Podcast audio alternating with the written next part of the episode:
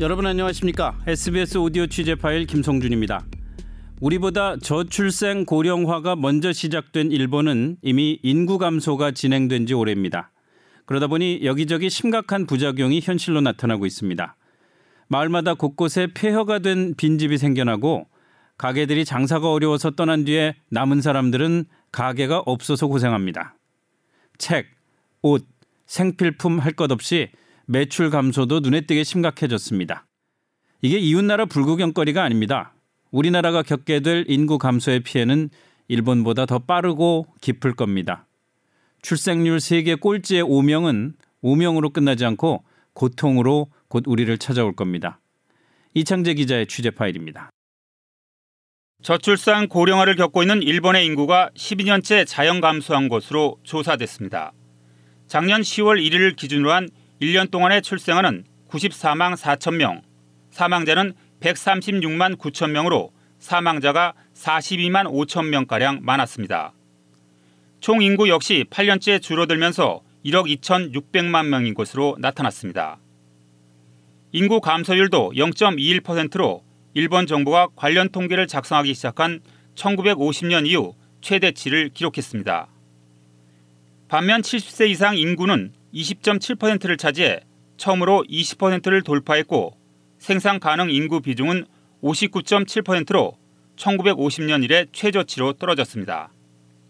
이를 반영하듯 일본 도쿄 도심에는 골목 곳곳에 문이 굳게 닫히고 편지함마저 막힌 빈집들이 쉽게 눈에 띕니다.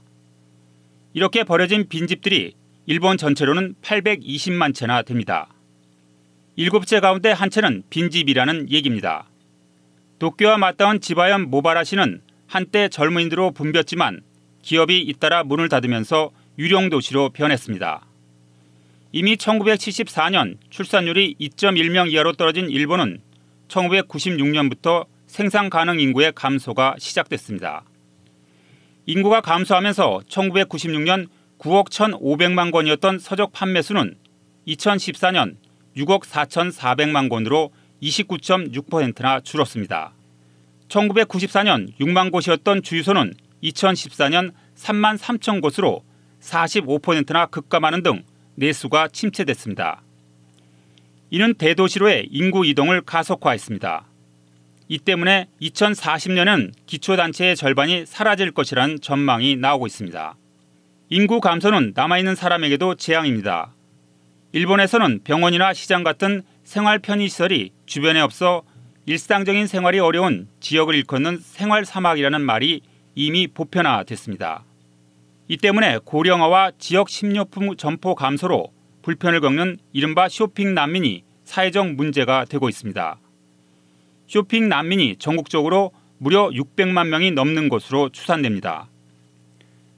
또 저출산 고령화로 청년들의 부담은 늘어 노인 한 명을 부양하는 근로자 수는 2005년 3.3명에서 2015년 2.4명으로 감소했습니다. 사정이 이렇다 보니 30대 청년 10명 중 3명이 국민연금을 체납하는 상황에서 복지 지출을 둘러싼 세대 갈등 양상마저 나타나고 있습니다. 일본 청년들은 앞으로 연금을 못 받을 수도 있는데 왜 지금 이렇게 열심히 내야 하는지 모르겠다는 반응입니다. 국가 부채가 이미 GDP의 240%에 이른 데다 인구가 매년 줄어들면서 일본은 사회 통합마저 흔들리고 있습니다. 하지만 이런 일들이 더는 남의 일 같지 않아 보입니다. 우리나라 인구 성장률은 0.4%로 세계 인구 성장률 1.1%보다 낮습니다.